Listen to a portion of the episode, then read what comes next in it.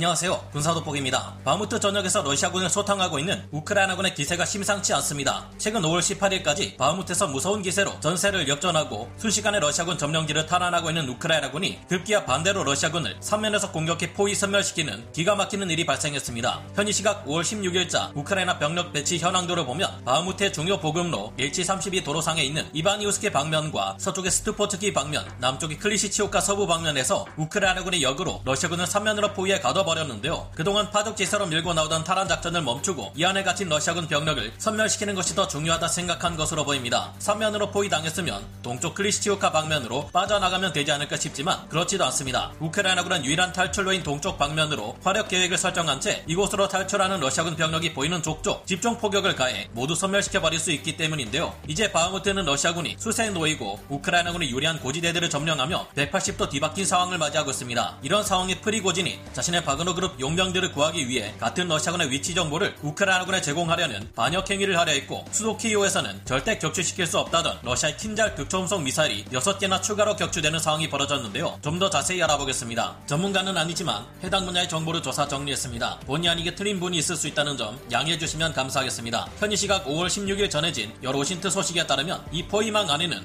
러시아군의 2개 대대급 병력들과 바그너 그룹 용병들 중 40%에 가까운 병력이 전사해버리며 거의 괴멸 수준의 피해를 입은 채 갇혀버린 것으로 알려졌는데요. 이들은 러시아군의 제37차량화 소총 대대와 제72차량화 소총 여단의 남은 병력, 그리고 제106 근위공수사단 예가의 제137 공수연대 등 해잔병들로 이뤄진 부대들이었던 것으로 알려졌습니다. 일부 소수의 생존자들이 탈출하긴 했지만 이곳에서는 러시아군의 현장 기소가 무너지며 다른 러시아군과의 통신이 끊겨버린 상태라고 합니다. 5월 18일 해당 지역의 병력 배치 현황도를 보면 곳곳에 뿔뿔이 흩어진 잔여 병력들만이 남아있을 뿐 더 이상 적진으로 표시되어 있지도 않은 것을 볼 수 있는데, 이미 많은 수의 러시아군 병력이 우크라이나군의 소탕작전에 의해 섬멸되어버린 상태일 수도 있겠습니다. 지난 5월 6일 바흐무트에서 시작된 우크라이나군의 국지적 공세 당시부터 러시아군의 붕괴는 시작된 것으로 나타났는데요. 미국의 언론 매체 워싱턴 포스트가 최근 보도한 바에 따르면 5월 6일 수십 명 정도의 소규모 우크라이나군 부대가 바흐무트 북서부의 시가지에서 격렬한 전투를 치르고 있던 러시아군의 참호를 측면에서 기습 공격했다고 합니다. 우크라이나군 제3돌격 여단 예가 이 대대장은 이때 해당 지역의 러시아군들은 우크라이나군의 기습 공격 자체를 전혀 예상하지 못한 것은 물론 수십 명 정도의 기습 공격에 불과한 공격을 그동안 예고되어 왔던 우크라이나군의 대규모 공세를 완전히 잘못 판단했다고 하는데요. 상황이 이런 데다가 러시아군 본대가 당시 실시했던 4번의 공세가 바흐무트 서부에서 우크라이나군 제127 영토 방위 여단에 의해 좌절되자 러시아군은 큰 공포감에 시달리게 된 것으로 추정됩니다. 사실 알고 보면 우크라이나군 수십 명의 기습 공격과 러시아군의 공세는 관련이 없는데 이것이 대규모 우크라이나군의 조직적인 공세 작전으로 인해 벌어진 상황으로 러시아군이 잘못 인식했다는 것인데요. 예상보다 더 쉽게 러시아군이 무너지자 우크라이나군은 5월 8일 M113 장갑차와 T72 B3 전차 등의 기갑 장비들을 더 동원해 좀 더 큰 대대급 규모의 국지적 공세를 바흐무트 북서부에서 실시했습니다. 이 작전에서 당시 우크라이나군이 국지적 반격을 실시한 목적은 보급로를 확보하기 위함이었는데요. 그런데 러시아군이 이것을 또 우크라이나군의 대공세가 시작된 것으로 오판해버렸고 공포에 질린 나머지 급히 퇴각하기 시작했습니다. 당시 러시아군의 제72 차량화 소총 여단 병력은 바그너 그룹 용병들의 측면을 보호해줘야 했지만 이들이 모르겠다 나부터 살고 보자는 식으로 후퇴해버리며 러시아군의 전열은 급속도로 붕괴되기 시작했다고 합니다. 이로 인해 바그너 그룹 500여 명이 희생되는 재앙이 벌어졌고 화가 머리끝까지 난 바그너 그룹의 수장 프리고진은 현지 시각 5월 9일 바흐무트에서 바그너 그룹을 철수하겠다 선언했는데요. 이때부터 생각보다 반격이 큰 효과를 발휘하자 우크라이나군은 바흐무트 전 방향으로 훨씬 큰 규모의 다양한 반격을 시작했고, 이에 크게 놀란 러시아군 수뇌부에서는 동원된 지 얼마 되지 않아 기초적인 군사 훈련조차 받지 못한 징집병들을 전선에 투입했습니다. 이때부터 바흐무트에서는 러시아 정규군과 바그너 그룹 용병들, 도네츠크 반군, 루한스크 반군과 각종 용병 집단들이 마구 뒤섞이며 지휘 통제 체계가 무너져 내렸는데요. 반면 10개월 가까이 러시아군의 공세를 막아내며 산전수전 다 겪은 우크라이나군 정예 병력들은 강력한 전투력을 발휘해 러시아군 징집병들을 도망치게 만들었다고 합니다. 그야말로 엉망이 되어버린 러시아군 진영에서는 서로를 적으로 인해 자기들끼리 사격을 주고받는 등 총체적 난국의 상황을 보여주었는데요. 지난 12일 이후 우크라이나군의 진격이 크게 밀리기 시작한 러시아군은 바흐무트 전선에서 승패의 향망을 갈라놓을 수도 있는 중요한 지역인 클리시치우카를 방어하기 위해 급히 병력을 퇴각시켰는데, 그 과정에서 제때 퇴각하지 못한 채 남겨진 병력들이 낙오되어 이 이바니우스케 남쪽 포위망에 갇혀 소탕당하게 된 것으로 보입니다. 사실 이들은 러시아군에게 버려졌다고 봐야겠는데요. 지난 몇 개월 동안이나 바흐무트에서 우크라이나군이 수세에 몰리기 시작한 이유도 러시아군이 주변에 비해 고지대인 클리시치우카 지역을 손에 넣었기 때문인 것으로 여러 오신트 전문가들은 분석하고 있습니다. 이처럼 클리시치우카는 러시아군에게 매우 중요한 지역인데 이곳을 우크라이나군에게 내줄 경우 앞으로 더욱 불리한 상황이 이어지게 됩니다. 현재 러시아군은 바흐무트 북부와 남부 모두에서 크게 불리한 상태이며 유일하게 바흐무트 서부 도심지에 투입된 러시아 공수군 전력과 바그너 그룹 용병들만이 전체 시가지의 95%를 장악한 채 때 유리한 전투를 수행 중인 상황입니다. 하지만 러시아군이 오피튼에서 클리시치우카, 안드리우카로 이어지는 바흐무트 남부 보급로 T053 도로를 내주고 물러날 경우 도심지에서 전투를 수행 중인 러시아군의 주력 부대를 지켜내기 어려워집니다. 클리시치우카 고지를 차지할 경우 우크라이나군은 도심지 내의 러시아군 병력에게 집중 포격을 퍼부을 수 있게 되겠죠. 그런데 현지 시각 5월 18일 전해진 바에 따르면 결국 이 클리시치우카의 서부 지역과 북서부 지역, 남서부 지역 고지대를 우크라이나군이 탈환해버렸다고 합니다. 이미 우크라이나군은 클리시치브 마을 코앞 1.2km 지점까지 들이닥쳤다고 하는데요. 이제 곧 클리시치우카를 필사적으로 지키려던 러시아군은 불리한 저지대에서 고지를 점령한 채 정밀 포격을 쏟아붓는 우크라이나군의 공격을 받게 될 듯합니다. 한편 바흐무트 북부 전선에서는 우크라이나군 제56 차량화 소총 여단과 제57 차량화 소총 여단이 러시아군의 제200 차량화 소총 여단이 방어하고 있는 방어선을 돌파하려 하고 있습니다. 하지만 이곳은 제200 차량화 소총 여단 외에도 러시아 공수군 전력과 제106 근위 공수사단 전력 등이 함께 방어전을 수행 중이며 만만치 않은 전투력을 보여주고 있어 큰 전과는 나타나지 않고 있는 상태입니다. 이처럼 바흐무트에서 러시아군의 상황이 급격히 나빠지고 있지만 현재 러시아군은 우크라이나군의 본격적인 대공세를 막기 위해 800km 길이의 전선에 약 30만 명의 병력을 분산 배치시켜 놓은 상태입니다. 그러나 최근 바흐무트의 상황이 악화되자 러시아군은 여러 곳에 퍼져있는 여단 병력 및 사단 병력을 다시 바흐무트로 이동시키고 해당 병력이 빠져나간 자리에는 예비대 병력을 동원해 방어선을 보충하고 있습니다. 놀라운 점은 최근 이바니우스케 남쪽에서 3면으로 포위 섬멸당할 위기에 놓인 일부 바그너 그룹 용병들을 구하기 위해 급기야 그들의 수장 프리고진이 같은 러시아군을 팔아넘기는 반역 행위를 저질렀다는 점인데요. 최근 워싱턴 포스트와 인터뷰에서 익명의 우크라이나 군사정보국 관계자는 프리고진이 접촉해와 놀라운 거래를 제안했다고 합니다. 프리고진은 이바니우스케 포위망 안에 갇혀있는 바그너 그룹 용병들이 탈출할 수 있도록 안전한 테러를 보장해 줄 경우 바흐무트 일대의 러시아군 위치 및 정보를 우크라이나군에게 제공하겠다고 밝혔다는데요. 우크라이나군 측에서는 이 같은 프리고진의 제안이 기만전일 수도 있다고 생각한 것인지 거부했고 이 때문에 포위망 안에 바그너 그룹 용병들은 필사적으로 포위망을 탈출하기 위한 발악을 할 수밖에 없었다고 합니다. 현재 우크라이나군은 이 포위망 안에 러시아군을 소탕하고 있는 것으로 보이지만 바흐무트 도심지 내에서는 불리한 상태라고 합니다. 이곳에서 러시아군의 주력 병력들은 우크라이나군이 버티고 있는 도심지 건물을 아예 붕괴시키며 전진하고 있고 최후의 방어선만 남겨두고 있다고 하는데요. 그러나 현재 상황에서 더 이상 바흐무트 도심지보다는 북부와 남부, 남서부 지역 등이 중요한 상황인 것으로 여러 군사 전문가들과 정보기관들은 분석하고 있습니다. 5월 8일 이전까지 러시아군에 거의 다 빼앗길 뻔했던 바흐무트의 상황과 현재 바흐무트의 상황을 비교해보면 전세가 엄청나게 역전되었다는 것을 한눈에 알 수 있는데요. 이런 상황에 러시아군은 키우의 미국제 패트리어트 방공 시스템을 파괴하기 위해 다시 한번 대량의 미사일 공격을 퍼부었지만 이번에는 무려 6개의 킨잘 극초음속 미사일이 파괴당하며 굴욕만 더 키웠다고 합니다. 이 과정에서 한 대의 패트리어트 방공 시스템이 파괴당했지만 발사대가 파괴되었을 뿐 주의소 차량과 레이더 차량 등은 멀쩡한 상태라 수리를 거친 후 다시 방공 임무를 수행할 수 있다고 백악관에서 밝혔는데요. 러시아군이 최근 동원하고 있는 이 기갑 차량의 상태를 보면 어쩌다 그 대단했던 러시아군이 북한군이나 다름없는 처절한 처지에 놓이게 되었는지 새삼 놀랍습니다. 오늘 군사 돋보기 여기서 마치고요. 다음 시간에 다시 돌아오겠습니다. 감사합니다. 영상을 재밌게 보셨다면 구독, 좋아요,